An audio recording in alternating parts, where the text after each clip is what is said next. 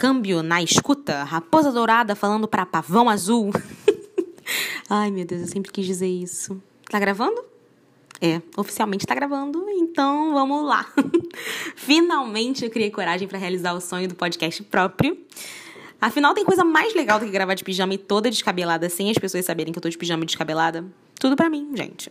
Para quem tá me ouvindo, eu sou a Gisele, ou a Gi, pra quem é mais próximo arroba Hello Giselitas, pra quem me conhece só do Instagram, ou Elo, para quem me conhece no Instagram e acha que meu nome é Heloísa e esse Hello é uma abreviação do meu nome. E aí fica me chamando de Elo para sempre. Eu tenho vergonha de dizer para essas pessoas que meu nome não é Heloísa e que não precisa me chamar de Elo. É, mas eu fico muito constrangida e aí eu deixo elas me chamarem assim mesmo. E é isso, né? Divagações, como sempre, né, Brasil? É isso que eu faço de melhor. Falar sobre um monte de coisa doida que tem na minha cabeça, sejam sentimentos, sejam ideias, sejam minhas próprias vulnerabilidades, sejam teorias da conspiração sobre reptilianos que me deixam sem dormir por dias. Tô brincando, gente. Ai, meu Deus. Como você pode ter visto, ou não, o nome é Adulta. E agora? E é exatamente isso. Eu cheguei no auge dos meus 24 anos, eu me olho no espelho e fico perguntando: eu sou adulta e eu não tenho a menor ideia do que eu tô fazendo na minha vida. Isso é certo? Não sei. Quando eu era criança, eu ficava achando que os adultos eram pessoas muito espertas e que sabiam exatamente o que estavam fazendo. Eu olhava para minha mãe e pensava, ela alimenta três crianças, ela resolve coisas no banco, ela tem um cartão de plástico que compra coisas e tem plantas e elas nunca morrem. E ela anda arrumada e ela toma decisões sérias e ela sempre sabe a resposta das coisas, exceto porque o céu é azul. Ela nunca me explicava por que, o céu era azul. Tô brincando, mãe, tchau. É... E aí eu fico pensando que os adultos eles não vacilam, eles não titubeiam, eles têm exatamente certeza do que eles estão fazendo. E tá aí certeza, uma coisa que eu não tenho de nada, all. Um dia desses eu tava comendo cola no jardim de infância e agora eu tenho que resolver coisas como IPTU e previdência e não deixar minhas plantas morrerem. E eu sou casada, eu moro com uma pessoa, eu vivo com uma pessoa e eu pago contas com essa pessoa. E eu tava lá quietinha, sendo uma criança normal, e do nada o tempo passou e eu virei essa pessoa que adora ficar em casa tomando chá. não, é que a vida adulta é a pior coisa do mundo. Ok, ela não é. Mas também não é a versão romantizada que meu eu de 8 anos criou. Eu não tô podre de rica, minha casa não é uma mansão. Eu não tô andando pelas ruas de New York com um cafezinho na mão, correndo para chegar à minha editora de sucesso. Eu não tô. Eu só tô tentando pagar os boletos e não surtar. Então, vamos começar pelo começo, beleza? Quando eu comecei a me dar conta de que eu tava entrando na vida adulta, sabe? Quando a gente tem aquele start de que, cara, eu sou adulta agora e eu preciso ter responsabilidades. Eu comecei a amadurecer e a ter que tomar as minhas próprias decisões. E eu acho que isso começou a acontecer quando eu tinha 16, ali, recém saída de um ensino médio que super desgraçou a minha cabeça, né? Porque enfim, eu saí super nova do ensino médio, né? Eu terminei com 16 e tinha toda aquela coisa de, ah, você tem que decidir sua profissão agora, essa profissão vai te acompanhar pro resto da sua vida, então você tem que escolher bem, tem que ser algo que pague muito bem e que você não morra de fome e que é, você seja super bem sucedido. E aí eu, sonhadora que sempre fui, eu não tinha essa, essa obrigatoriedade ou essa pressão vindo da minha família. Mas eu sentia que no colégio é, tinha muito dessa pressão, sabe? A questão do vestibular, do Enem, de ter notas muito sinistras é, e passar para as melhores faculdades. Isso era muito forte na minha época. Hoje ainda é, mas é, é parece que os adolescentes eles estão mais relaxados em relação a isso. Mas na minha época a gente era muito pilhado. E eu, né, como, como eu estava falando, eu, sou, eu era uma sonhadora. E aí eu escolhi um curso que chamava minha atenção desde os 12 anos. E eu olhei para uma matéria no, no jornal e aí eu li sobre biblioteconomia. E aí o título, se não me engano, da matéria eram profissões é, diferentes, alguma coisa assim. Então tinha biblioteconomia, tinha museologia, tinha uma parte lá de, de belas artes. Então eu fui, fui vendo aquela matéria, eu tinha 12 para 13 anos, eu falei, cara, tá aí, é uma coisa que eu quero muito fazer. Eu sempre fui uma exímia leitora, né? Vivia com um livro debaixo do braço, adorava, e aí eu falei, por que não? Achei boa a ideia de me tornar bibliotecária. É, ainda mais quando eu vi e quando eu comecei a pesquisar mais sobre, é que a gente não precisava ficar só enfurnado dentro de uma biblioteca. A gente podia trabalhar com outras coisas, com é, todos os tipos de informação. E aí eu falei, cara, é isso que eu vou fazer na minha vida, é... vai dar super certo, eu sei muito bem o que eu tô fazendo, e aí dos 12, 13 aos 16, eu botei isso na cabeça de que era isso que eu ia fazer, e realmente foi. É, eu fiz o Enem e tudo mais, cheguei a passar para outros cursos, né? Eu passei para letras também, que era uma área que também me interessava muito, eu gostava muito de escrever. É, pensei em jornalismo, mas é, eu falei, não, é diferente, é, tem pouca concorrência, então eu vou, vou nessa área mesmo. E aí, beleza, chegou, fiz a matrícula, né, numa faculdade federal aqui do Rio. E eu cheguei na faculdade como um filhotinho desgarrado da sua mãe, sabe? Eu fiquei você imagina, né? Uma universidade federal, uma garota de 16 anos, é, sem muito conhecimento de mundo, que eu sempre fui muito bobinha e trouxa, continua até hoje, né, pessoal? É, mas eu cheguei lá como se fosse um filhotinho desgarrado da mãe. E aí eu já pego logo o quê? Greve. É, ameaças de greve. Eu pensei, é, não sei o que eu tô fazendo mesmo da minha vida. É, e aí eu fiquei um semestre nessa faculdade mas era um pouco longe, assim, e era de manhã, e, enfim, aí eu fiquei um semestre, e aí no segundo semestre eu troquei para outra faculdade federal, né, que é a UFRJ, e, e aí eu troquei para o mesmo curso, só que na UFRJ, e aí ficaria mais perto da minha casa, enfim, é, para arranjar um estágio seria melhor e tudo mais, então eu acabei trocando é, para a UFRJ mesmo, né, e... E eu consegui um estágio logo de cara. Comecei a ganhar meu próprio dinheiro. Fiquei fascinada, porque eu podia comer com vale refeição e achava aquela coisa mais maravilhosa do mundo, né? Porque eu adoro comer.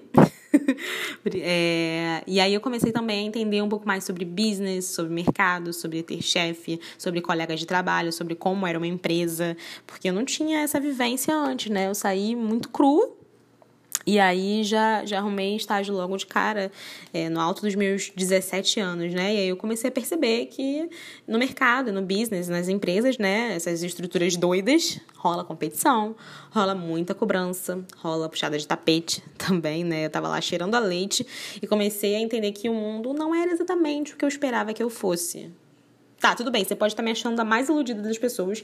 E eu realmente era, porque eu acreditava na bondade das pessoas. E, e apesar de realmente existir, né, muita gente boa no mundo, tinha muita gente com caráter duvidoso por aí. E eu comecei a perceber isso, sabe? Mas é, em contrapartida, eu aprendi muito, aprendi a começar a ter resiliência, a ter feedbacks, a estar aberta a feedbacks, né? É, então, aquele primeiro estágio foi uma escola e tenho pessoas que, que eu converso até hoje, que trabalharam nesse mesmo estágio comigo.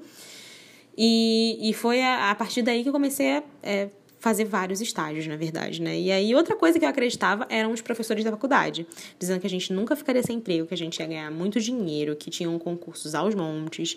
Eu guardei essa informação e aí eu fui dando tudo de mim nessa jornada de, de faculdade, né? Artigos científicos, eventos, viajar para outros estados. E aí isso inclui meu primeiro voo de avião aos 19, tá? Aos 19 anos foi meu primeiro voo de avião. Meus amigos estavam todos lá, indo para Disney, sempre, é, viajando para torto e a direito, e eu só fui andar mesmo de avião é, pela primeira vez aos 19 anos. E tá tudo bem, tá? Me envolvi em pesquisa científica, projeto voluntário, dois estágios, ganhava bem como estagiária, mas eu gastava tudo em lanches, né? E coisas supérfluas, em experiências. Fui burra, deveria ter tido muita educação financeira, investido, mas eu era uma jovem idiota e tava vivendo o momento. E aí eu não me dei conta disso, né? Podia ter. Hoje tá, estaria bem até se eu tivesse investido no meu dinheiro de estagiária, né? Porque a gente não tinha gasto com, na casa da mãe, né? Não tinha. Tinham poucos gastos. E aí, minha filha, enfim, isso é assunto para outro, outro dia. Mas se você é jovem e tá ouvindo isso, por favor, poupe seu dinheiro. Todo ele, tá? Investe, escuta a tia, não seja burro. É, eu fiz tudo que eu podia para me destacar, para ser boa, para ser diferente. E eu realmente fui. E aí os professores diziam: Ah, você tem que fazer mestrado, vai ser ótimo. Se você TCC, nota 10, vai continuar a pesquisa, continua no mestrado, depois emenda no doutorado. Você é tão nova, tem tanto potencial, sabe? Seja acadêmica, vai ser tudo. E eu saí, saí da, da faculdade com um brilho nos olhos, com força de vontade, muita alegria, sabe? Falei, cara, eu consegui, dei tudo de mim, eu realmente me dedicava. É, eu, eu fui para os melhores estágios, sabe? É, trabalhei com gestão de projetos, com um monte de coisa diferente do pessoal da faculdade, inclusive, sabe? Eu, eu me dediquei. Só que eu saí com tudo isso, né, da faculdade e nenhum emprego, né? Quando foi que aquela garota boa, sabe, cheia de potencial, com currículo bom, é, se viu perdida depois dos quatro anos de faculdade, sabe? Eu fiquei eu fiquei bem chocada, um pouco decepcionada, e aí eu entrei num período meio nebuloso depois desses quatro anos, sabe? Dos 16 aos 20, 21. É, e aí eu pensei que seria só uma fase, né? Eu pensei que, não, vai dar tudo certo, assim, acabei de me formar, não preciso ter essa pressão de arranjar um emprego logo, sabe? Apesar de que as pessoas do lado de fora, elas sempre te pressionam, é, dizendo, e aí, se formou, né? Já conseguiu um emprego na área? Com aquele sorriso amarelo, esperando de você uma resposta. Só que não é assim, gente. Daí que eu consegui um emprego temporário. É, ele ia durar aí uns três meses. E aí eu falei, não, beleza, eu vou ter três meses para trabalhar nisso e aí eu vou conseguir meu emprego dos sonhos, vai dar tudo certo, tá tudo aqui no script da minha cabeça, tá? Vai dar tudo bem. É... E aí, logo em seguida, acabou meu projeto e aí eu me vi sem emprego de novo e o emprego dos sonhos não tava batendo na porta. eu achei um emprego fora da minha área, não ganhava muito, mas foi o suficiente para conseguir casar, para conseguir é, mudar da casa da minha mãe, né, para para uma casa junto com, com o Eduardo, meu marido. E, e aí, enfim, essa até é uma outra história que envolve muitos milagres divinos, muita providência. Depois eu, eu vou fazer um episódio com ele sobre isso por aqui. O fato é que esse contexto todo para falar sobre a, a, a, minha inserção na vida adulta e o primeiro, a primeira decepção, talvez, né? Porque eu fui achando que seria tudo um mar de rosas, que a vida seria bela e que tudo ficaria bem assim que eu pegasse um papel dizendo que, era, que eu era formada, mas não é assim. A vida nunca é assim, na verdade. A vida não é um, um, um script, uma novela que a gente segue certinho, sabe? A vida é cheia de curvas, de altos e baixos, de surpresas, é, de surpresas agradáveis e outras nem tanto, né? Nem, nem muito agradáveis assim.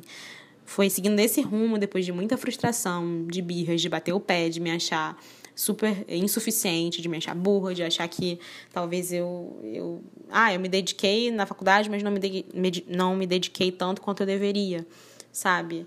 É, eu finalmente fiz o que deveria, que era fazer acontecer. E todos os caminhos que eu peguei foram caminhos que me levaram para o hoje, para o meu presente. É, não, não pensa que eu tô super bem resolvida. Eu falei no início que eu não faço ideia do que eu tô fazendo na minha vida. E tá tudo bem não saber. Uma faculdade não define quem a gente é, assim como um emprego também não, um relacionamento também não, enfim. É, o que eu queria era iniciar o, o, o, assunto de como eu entrei na vida adulta e como é, esse processo foi bem doloroso para mim. É, não porque eu era uma criança extremamente iludida, eu até era um pouquinho, mas eu era aquela criança de, de 7, 8 anos que ficava falando assim, cara, eu quero muito crescer para ter minha vida, vai ser tudo diferente. E, e eu não vi muito tempo passar. Quando eu me dei conta, eu já era adulta. E, e, isso foi um baque muito grande para mim, sabe? Foi, foi bem difícil de lidar e de saber que agora eu teria que tomar muitas decisões, que eu teria que tomar o rumo da minha vida e que Cara, isso é um. Eu não sei vocês, tá? Mas isso é um peso que, que cai no nosso colo, assim, muito de repente, sabe? E ter que lidar com isso foi e ainda é um pouquinho difícil.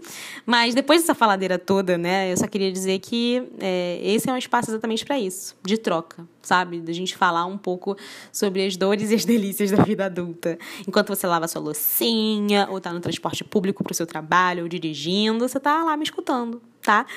Nós vamos ter convidados, vamos ter quadros especiais, teremos indicações de conteúdo também.